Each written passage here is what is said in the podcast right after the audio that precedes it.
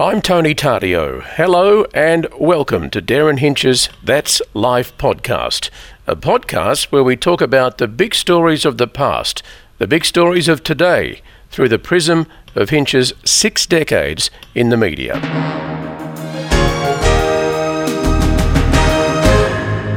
Darren Hinch, welcome to That's Life. Thank you, Tony. Thank you. We're going to talk about, uh, well, an icon of the media and uh, entertainment business in Australia, particularly in Melbourne, at Bert Newton. Funeral held uh, earlier, or a couple of days ago uh, now. Uh, you had a quite a, an interesting relationship with Bert. You were rivals early on. Uh, what yeah, can you tell did, us did about indeed. All Look, that? Let me first of all say that... Um, I'll quote my dear old grandma when she talked about funerals, and she said, "They done him proud." That was her greatest compliment about a funeral. They done him proud, she'd say. Um, and I think in Bert's case, they done him proud. You use the word icon. I veer away from it often, don't use it very much, but you could use it in Bert's case. I mean, he was an entertainment icon uh, in this country. He, um, I thought that... Uh, Dan Andrews' speech was fantastic. I thought Eddie Maguire was terrific. I thought it was um, great that they involved the grandchildren whom he loved so much, that, that Patti involved them so much in the funeral, and that it, which she helped organise and did all that. The choristers, I'm not a religious person, but the choristers uh, in their robes, they sang beautifully. Um, so did the other singers. Uh, look, I thought it was just a, a beautiful ceremony. It, it, it, did, it did do him proud. And at the end, you saw the pressure, which... You forget, she's lost a husband of forty-seven years, when they decided that the that Patti and her grandchildren would be, and her, da- her daughter and her grandchildren would be the pallbearers and escort the coffin, the casket, out of the cathedral. Uh, you could see the, the pressure on her face then. She was really starting to, to tell the toll, because, I mean, he that, that designed that beautiful room at home for him, which he never got to use, with a special uh, disabled toilet and all those sorts of things. But no, it was, it was an amazing day, and uh, he would have been proud. Mm. Uh, when you saw Patti carry or, or, or you know, uh, accom- accompany the, uh, the, the, the, the coffin uh, out of the church, the, she had the mask on, which, which also added to the... It's confronting. The drama and, yeah, and, the, yeah. and the sadness. I mean, we, we all saw we'd, we'd lost a colleague and a friend, and, and Australia had lost an entertainer, but, but she had lost a husband of forty-seven years. What yeah. came through, and from all the people I've spoken to, I actually spoke to uh, a guy on Friday, and uh, he, his parents lived opposite Bert's mother oh, yeah. in, in Holden Street, North Fitzroy, and... Uh, Bert was a Marist Brothers student. Uh, the mm. person I spoke to was the same. He said he, he would often come to the school and address, you know, uh, f- pupils who were much younger than him uh, years after he became a star. Marist. Mm.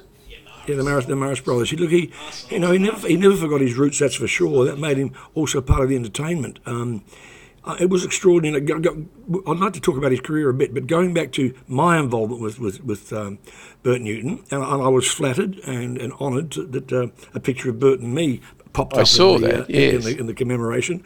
A very hirsute Hinch with a, with a, with a flower on the lapel. Um, you had a beard and a half back then, Darren. Yes, I did too. The, yeah, well, I never trimmed my moustache in those days. You know, I looked like the A B C gardener.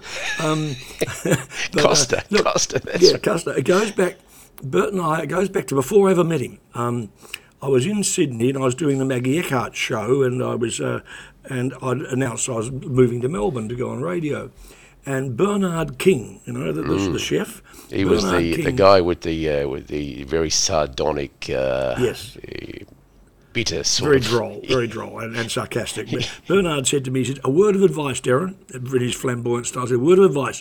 When you get to Melbourne, whatever you do, do not criticise Bert Newton, because he's a god in Melbourne." So I arrive in Melbourne, and I'm the first time here, I'm doing an interview with Jack Cannon from the Sunday Press in those days, and uh, and he asked about Melbourne and radio and whatever, and Bert was number one. He was king of Melbourne radio, and uh, he said, "What do you think of Bert Newton?" And I said, "I don't know where it came from." I said, "Bert Newton is a myth invented by the Reader's Digest."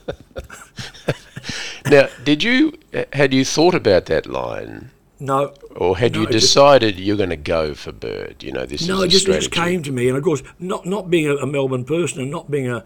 I didn't I didn't watch um, uh, In Melbourne Tonight or whatever they used to call their shows. And so I, I was not well aware totally of Bert's amazing uh, credentials. But uh, I'd come in here and take no prisoners. And so just the line... I was thinking about it around the time of the funeral thing. Where the hell did I get that from? But it, it, it stuck. And the thing was, I mean... I claim now the credit for it, but um, it was a very clever move, even though unintentional, because suddenly the papers, especially the Sunday papers, and a weekly paper called Scene, remember that one? Mm, T V Scene, yeah. T V it used Scene. to be Listener In before yeah, that. Yeah, that's right. Listener In became T V Scene. And they grabbed us. They wanted nothing better than, than a, a radio war. Oh, and, uh, loved it. And suddenly yes. it became Newton versus Hinch, Hinch versus Newton. Newton says this, Hinch says that. I was about number eight in, in the ratings at three A W, and he was number one. And they'd even run a story the week I joined that say, claiming, I, I read this the other day, claiming this, that, that station managers were scratching their heads, how the hell can they find anybody to ever knock off Bert Newton in radio? And uh, what happened was that, so number eight and number one were in this huge sh- shit fight, and numbers two to number seven didn't get a look in. Didn't get a mention, you know. Suddenly, Hinch versus Newton, Newton versus Hinch, and uh, and that's the way it was. And I, I ostentatiously, I took a a five thousand dollar bet with Bob Rogers, who was doing breakfast on three U Z to Bert's um, uh, morning show, and uh, with half an hour with Don Lane as well. Um, but I took a five thousand dollar bet with Bob that I'd beat Newton within um, within a year. Um, I lost the bet, but I did knock him off within two years. And it ended his radio career.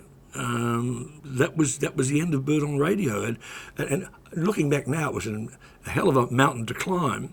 And we didn't meet each other for about more than a year, I suppose, maybe eighteen months. And uh, and Bert, we were at a funeral. I think I may have the name wrong. I think it was Gary Meadows, mm, radio guy. Gary Meadows worked at three D B. That's right. And it, it was his funeral. He died very suddenly. Yeah, and, um, he, he, he, he died... going in back to the studio think, in Flinders Lane.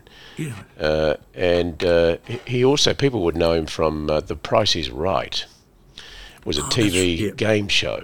Yeah, yeah. Before before John Deeks took over, that's right. Yeah. yeah. Um, Look, I so anyway, Bert and I met up at, at the wake, and we were having a drink, and first time I ever met. And then well, we, let me, we let me did, who, who introduced who, or how did that sort I don't of know, I guess we just bumped into each other at, at, at, after the funeral. At the well, he would have been looking at you, you would have been looking at him thinking, yeah. you know, uh, we're enemies here, but... Uh, and I never, first time I realised how big his head was. I know why Don Lane nicknamed him Moonface. I mean, it, it was a very big head, um, in the nicest possible way. Anyway, we end up on at the bar on the thirty-fifth floor, what was then the Regent Hotel, which is now Sofitel. Right? In Collins Street there. In Collins Street. With the big windows. Right, yeah, okay. And people looked, could that be Darren Hinch and Bert Newton sitting together? And anyway, I remember this very well. Bert looked at, looked, Bert said to me, he said, I want to ask you something. He said, Darren, he said, why, why, why, why, why, why do you say those things? And I looked at, I said to Bert, because he's an entertainer, I'm a journalist, and I said, Bert, you're in the business of creating illusions. I'm in the business of destroying them. and and I gave an example, which I had given on air as well. I think this is what upset him most of all. When John Wayne died, Bert spent probably loving t- the talent. He probably had an old interview he played of him and John Wayne, and he would have because he met him at the Logies as well. But Bert then spent about two hours of his program talking about how wonderful John Wayne was. And I went on air on three A W and said, yeah, look, he's not a bad actor and he's, he's been around a long time, he's a big star. I said, but there's another side to John Wayne. He once gave two hundred fifty thousand dollars, back then along a lot of money, to George Wallace's racist presidential campaign. I said, that's the sort of person John Wayne was. He was a racist. And I said, he's making a movie called The Alamo. And at one stage, one of the, uh, the, the wagons ran over a Mexican extra. And the man was killed. And John Wayne allegedly, reportedly, said, give the widow, give the widow twenty-five bucks and let's get on with the picture. And so this is the sort of stuff I'm doing about John Wayne on air at the same time Bert's playing all the wonderful stuff. And so that was it. But look, we ended up, we ended up getting on well. We were, we were never friends, but then I ended up doing uh, the, the, the show, Bert Newton's show, and he had that nighttime show in about nineteen eighty-four or something like that. You know, he had his own show, and I, I appeared on that once a week. Um, did you watch and, him uh, on television? Did you watch the Don Lane show? Oh, yes, I did. Yes, I, I enjoyed it. And I, yeah, I, I watched The Wheel. I, I, I thought he was very clever. He was the master of the what I used to call the single entendre. You know? He was very clever. His timing was impeccable. He was at his best when he had to ad-lib when things started to go wrong. I mean, he loved things going wrong. You always think he maybe set them up to go wrong sometimes. Looking back in the past couple of weeks with all the tributes to, uh, to Bert, uh, when he was on the Graham Kennedy show uh, with, with him as Second Banana, supposedly, and they worked incredibly well together. But looking back at those specials in the last few weeks, I had forgotten, or I didn't probably know at the time, just how loaded they were with gay jokes and, and, and homosexual insinuations. They really were. I mean, you'd get, you'd, and, and it was often not just what was spoken, it was when they kept showing the time when Graham Kennedy mounts him like a jockey and they run around and he, they fall over backwards. But Bert says something like, get up or something, slap me and say, giddy up. And you see the look on Graham Kennedy's face, he turns to the audience like, what does he want me to do? Um, And that's what hit me. And I was, talk- I was actually visiting with Bob Rogers, the, the, the famous, uh, only a few days ago in Sydney, and uh, I raised that with him. He said, yeah, I hadn't crossed my mind over. Just at the time, it was, I mean, nobody knew that Grey Grey was gay, and they, they, they alluded to it as, as jokes and things, but it really was a... an underlying theme of that of that t- television program. Well, it's sort of like vaudeville on television because, yeah. you know, some of the vaudeville uh, guys uh, tend to be sort of effeminate like that. Uh, it's an undercurrent of that of that sort of uh, stuff. But it was funny, you know. Oh, it was very, it was uh, very funny. I'm, I'm not, not, I'm not knocking it. I'm just making an observation. But they were, I mean, they were. When you look at them, they were so young back then. I mean, you know, oh, could yeah. you imagine somebody in their twenties? Now having that sort of uh, uh, input and power, gravitas, yeah. Mm. At that age, they were they were funny, they were clever, they were, uh, and, and, and, and of course, they were at the cutting edge of television when television was starting out. But, but, uh, well, they were inventing television because nobody knew what the rules were, nobody knew how to do it. I mean, Graham Kennedy was the biggest rule breaker with his, you know, his crow call, fuck, you know, that when he got he got banned from live mm. television for a while, you know. Um, but with with the gay stuff. Um, at one stage, I think maybe it's at the Logies, Bert was very good at this. There's a very pretty girl who was about to present an award or something, and, and, and, and she gave a guy a kiss, and Bert says, can I have a kiss too? She said, sure. And he walks right past her and plants it on the guy behind her. You know, it was very, very funny television. Yeah, it, his, his mind just thought like that. He could he could, he could get a laugh out of uh, just the most simple and lead and, and, and well, little well, look at the famous one. Look at the famous one and the speed of his reaction when he realised he'd committed a totally um, un, unscripted and... Uh, and, and In, to him, inoffensive word, but he said, uh, to Muhammad Ali, I like the boy. And, and boy is the most insulting word to to a black American, you know. It's it's worse than nigger, you know, to, to call somebody boy. It's mm. so. But Muhammad Ali looked shocked and said, did you say boy or Roy? And Bert grabbed it with an instant, knew he'd made a mistake, grabbed it and brought the audience in, and they all started shouting, he said Roy, he said Roy, he said Roy, you know, and summed up that this was a man, a comedian, who would never have said something like that, insulting, so cruel, intentionally. Well, that was a line that Bert used to do in an ad.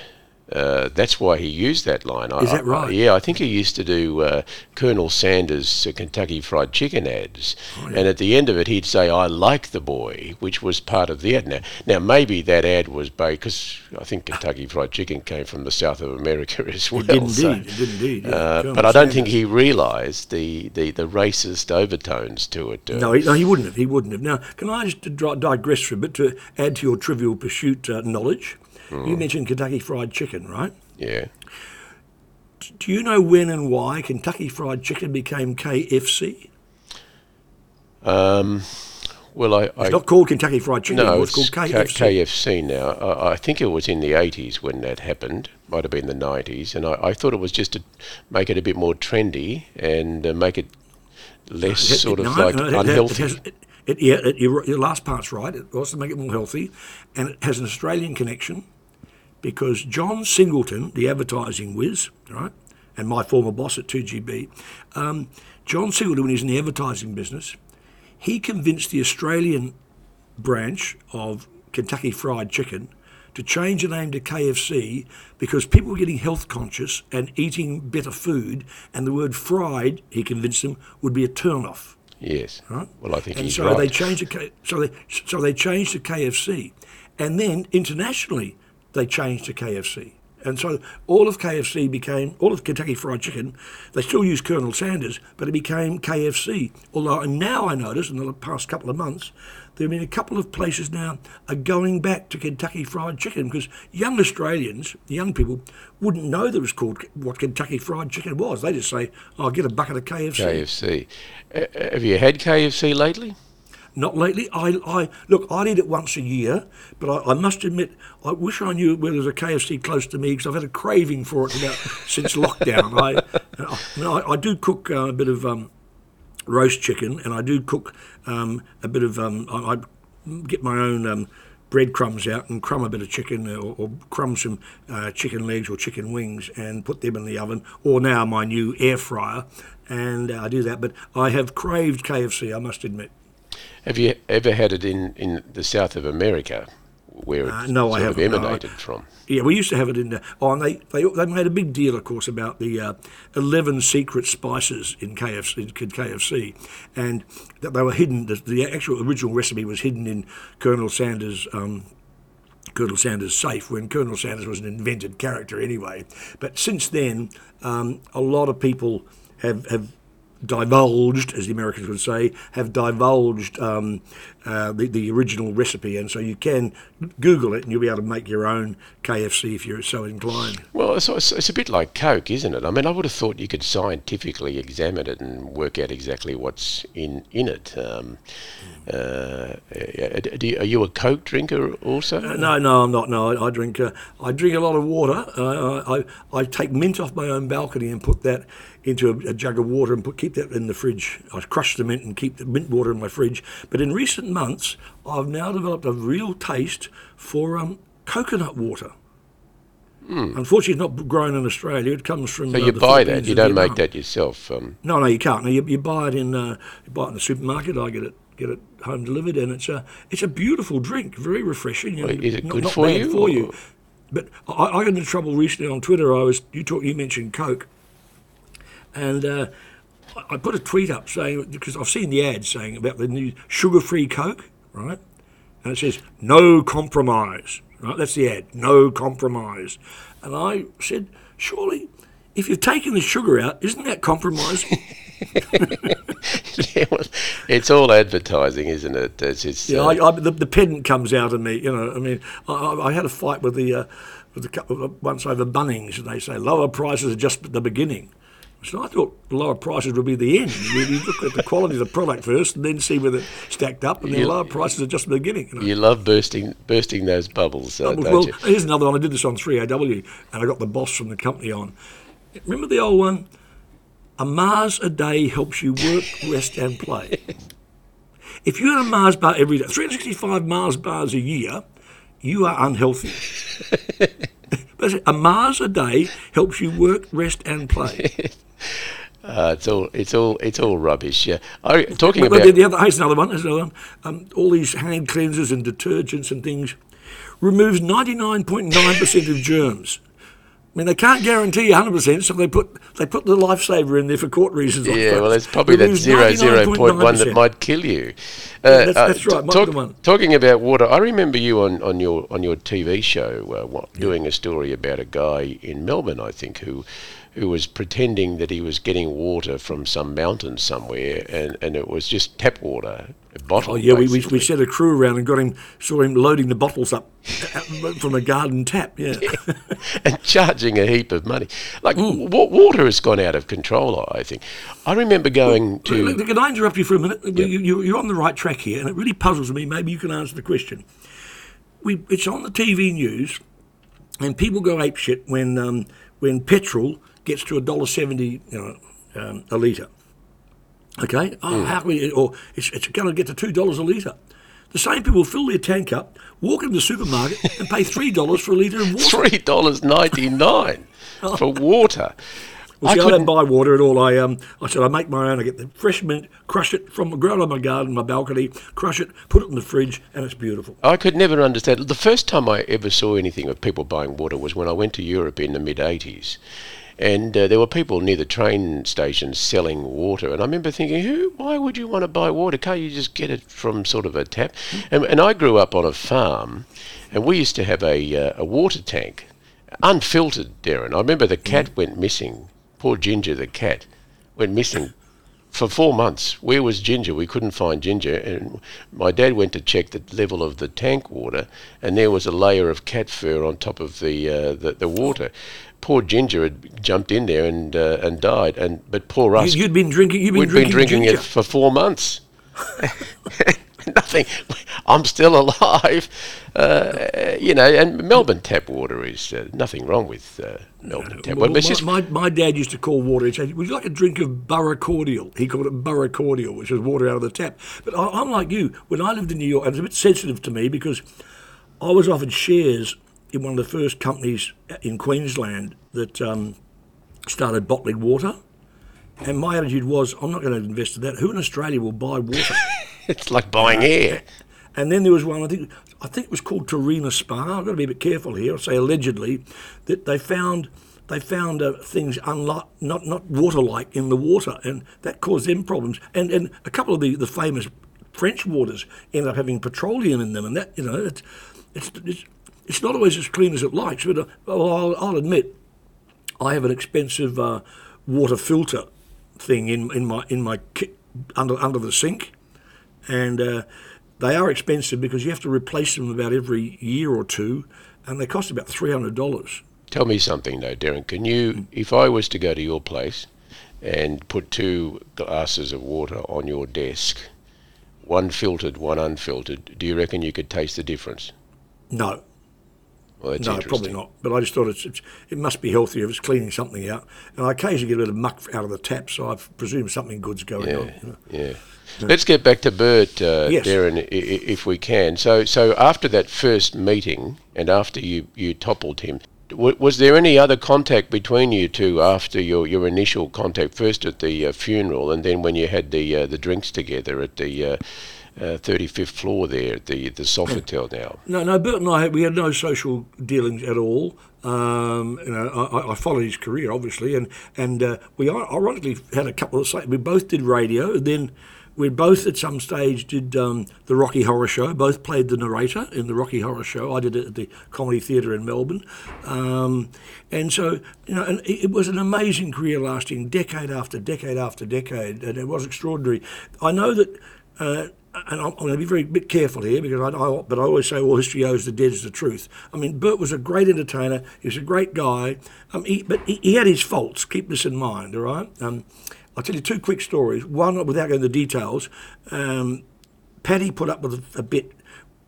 Bert had, a, as you all know, was a, had a, had a gambling problem. He was a big, big punter, and I think that cost him a lot of money over the years. Um, Bob Rogers, I mentioned the other day I was at his house, and he told me a story about Bert when he was doing breakfast and Bert was doing mornings. Bob Rogers um, did a phone interview with a famous actress called Deborah Kerr. You may remember her, that mm. scene from Here to Eternity on the beach rolling around with Bert Lancaster, and and they used crashing waves to simulate orgasms.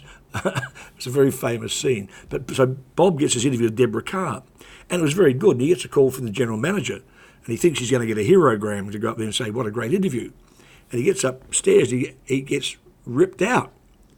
And the general manager said to him, listen, you're fairly new here, but you have to understand we have a rule that only Bert Newton interviews the big stars. And Bob said, was taken back, taken aback. And he said, well, maybe if I'd known that rule, I, I wouldn't have signed on in the first place. You know, um, and he was very, very upset about it. Now, I sympathised um, with Bob, but then also with, with Bert, because when I was number one at three A W, um, I had somebody from the Saturday Night Show come and say to me, listen, we wanted to interview so-and-so, and they said, no, we can't, because if we do, Darren Hinch won't interview them on the Monday. And I said, that's right. I said, well, you're number one. You get them first.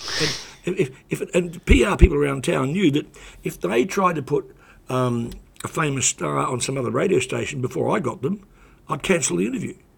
Well, I think that's fair enough because they've already yeah, been you'd, on somewhere You'd lose else. some. You'd lose some. I mean, yeah. um, you, you would. And but uh, that's the way it's got to be. I mean, you think they, if they want the biggest audience in town, they go to the big, biggest audience first.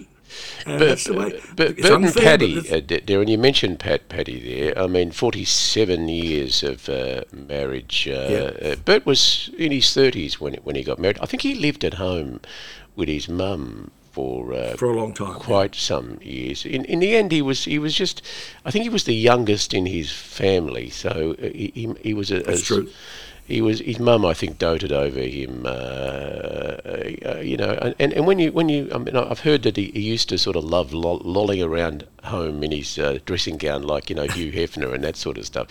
He was your, he was your typical showbiz guy. He lived to be on stage, or live to perform, or live to be on the radio, really. That's true. Um, he used, he also, off off camera, he'd also be entertaining because he used to have um, these uh, probably weekly, like before Trivial Pursuit, trivia quiz nights in his, in his dressing room, and he'd invite people in to play the play the games.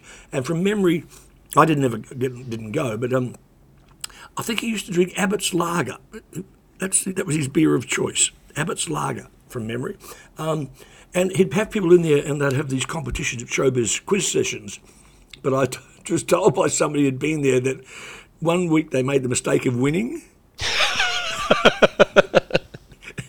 and Bert wasn't that impressed. I don't think, I don't think they got invited back.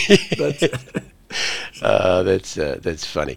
The the funeral, uh, that uh, the state funeral, and by the way, you think it was appropriate that he be given a, a state funeral? Oh, hell yes. Oh, of, of, of, of the last ten, his, his would be the most appropriate, I yeah, would say. Because there's some and, discussion. Look, I've got to say, cutting here and talk politics for a second.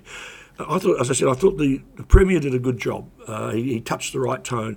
But, you know, I had saw people on Twitter and on Facebook saying things like, what was ScoMo doing there? What's the Prime Minister doing muscling in on it? What's he doing there? And I thought, hang on, it's a state funeral. Surely it's an honour for the Prime Minister of Australia. I don't care if he's Labour or Liberal or National or whatever. It's, a, it's an honour and a tribute to the person who's in the casket that the Prime Minister of Australia takes time out to come to your funeral. Mm. It, Surely, it is- I mean... He, I mean, they said, oh, he's just electioneering. Uh, well, we are in an election mode at the moment. Yeah, that's so true. But, I, but I, I, even if we weren't, but I, I don't know Morrison that well, but even if we weren't in election mode, I'm sure the Prime Minister of Australia would have gone. And if he hadn't gone, people would have found out what he was doing that hour and saying, well, why mm, could he take out two hours win. out of his time and go to the funeral? You can't. You it can't would have been an insult to Bert if he hadn't gone. I, I think what came through with things that Scott Morrison said and also Daniel Andrews said was that uh, they, they had watched Bert on television mm. for many, many years from when they, they were but they were young. I think Daniel Andrews said his grandfather, who was worked in the railways or something, loved Bert Newton. That's what he said yeah. during during his speech. Um, and I guess that, that, that's true. And also, as, as, I think it was Dan Andrews who said he had he, a lot of people knew him, and only five hundred would go to his funeral because of COVID. But most Australians felt they knew him. And and that story that Peter Ford told, that he'd been told he wasn't allowed to use until, quote, Bert said, you're not allowed to use it until I cark it, uh, about how he... Now, this is in the eighties, when people were living in fear of AIDS, right? And this is why one thing about Princess Di I thought was so brave. She went and embraced AIDS, the AIDS cause and AIDS victims. But people didn't want to go to, to, the, to the Fairfield, what was called then the Fairfield Infectious Diseases Hospital. That was its name. And Bert... Uh, And Peter went there because a friend of his had AIDS, was dying, and did die. And Peter said later on on television when he broke the story that he went there and and this, it was a very depressing time because people, visitors didn't want to go there because they thought you could get AIDS, it was, it was infectious, you could get it from drinking out of the same glass of water that somebody else had drunk, drunk out of. Some of the myths, the awful myths about AIDS were, were, were shocking, and some of the homophobia that came out uh, was shocking.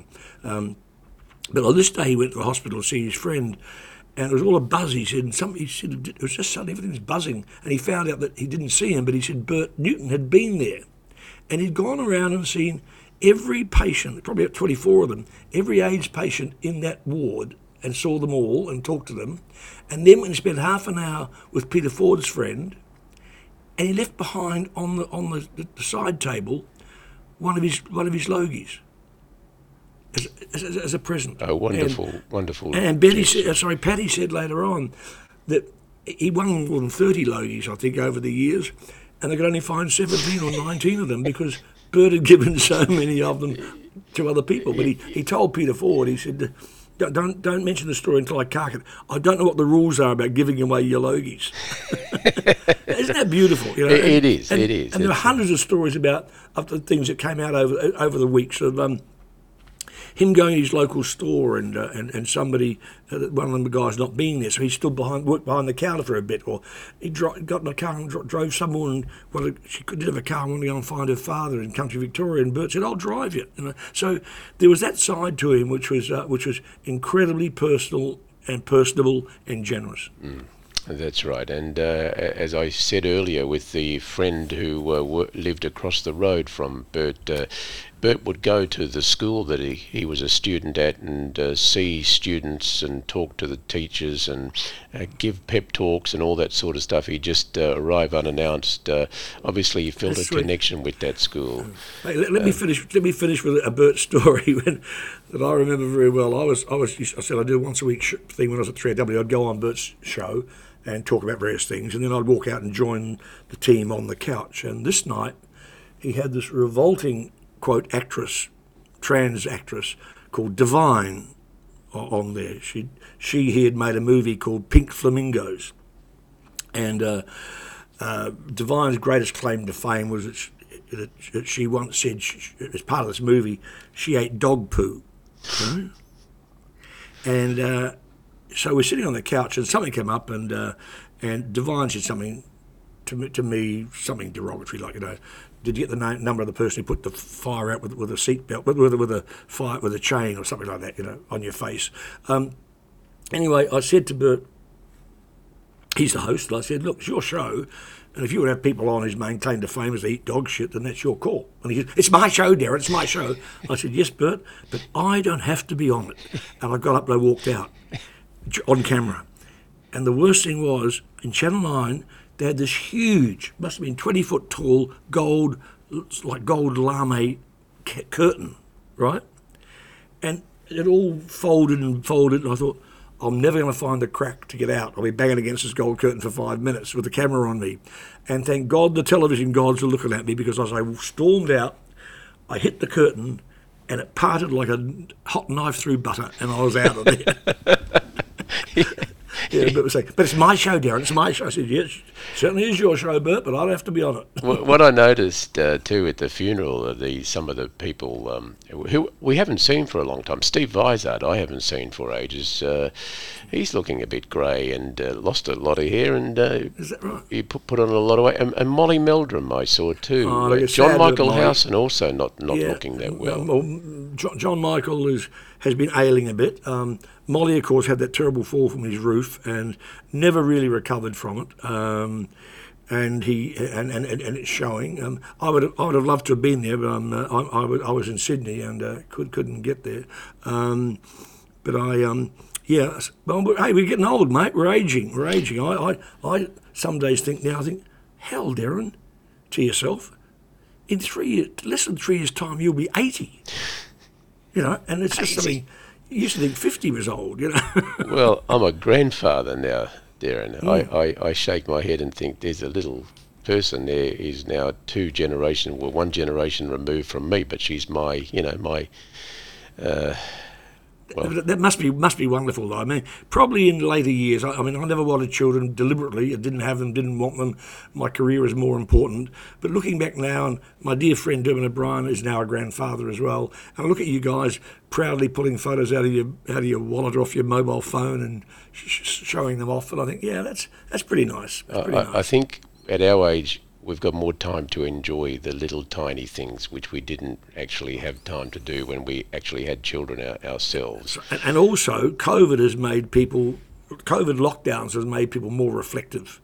Very much so, and appreciating the small things, appreciating things around you more. I really think that has been the one, probably the only um, plus sign out of all of this. Well, as you as you run out of days, the days become precious. Uh, well, you know, you know, my favourite old, my favourite old, oh, Ricky Gervais, the comedian, asked people to uh, come up with their favourite slogan, their favourite line, right? And I gave him mine, and, and he, he he gave me a tick, he gave me a like. So I got a like from the Ricky Gervais. And my one was the Irish one, the older, you, the the longer you live, the sooner you die. That's right. On that note, all right, uh, Darren, we'll um, end it here today, and uh, we'll we'll we'll talk again next week. We will, mate. Bye bye. Ciao.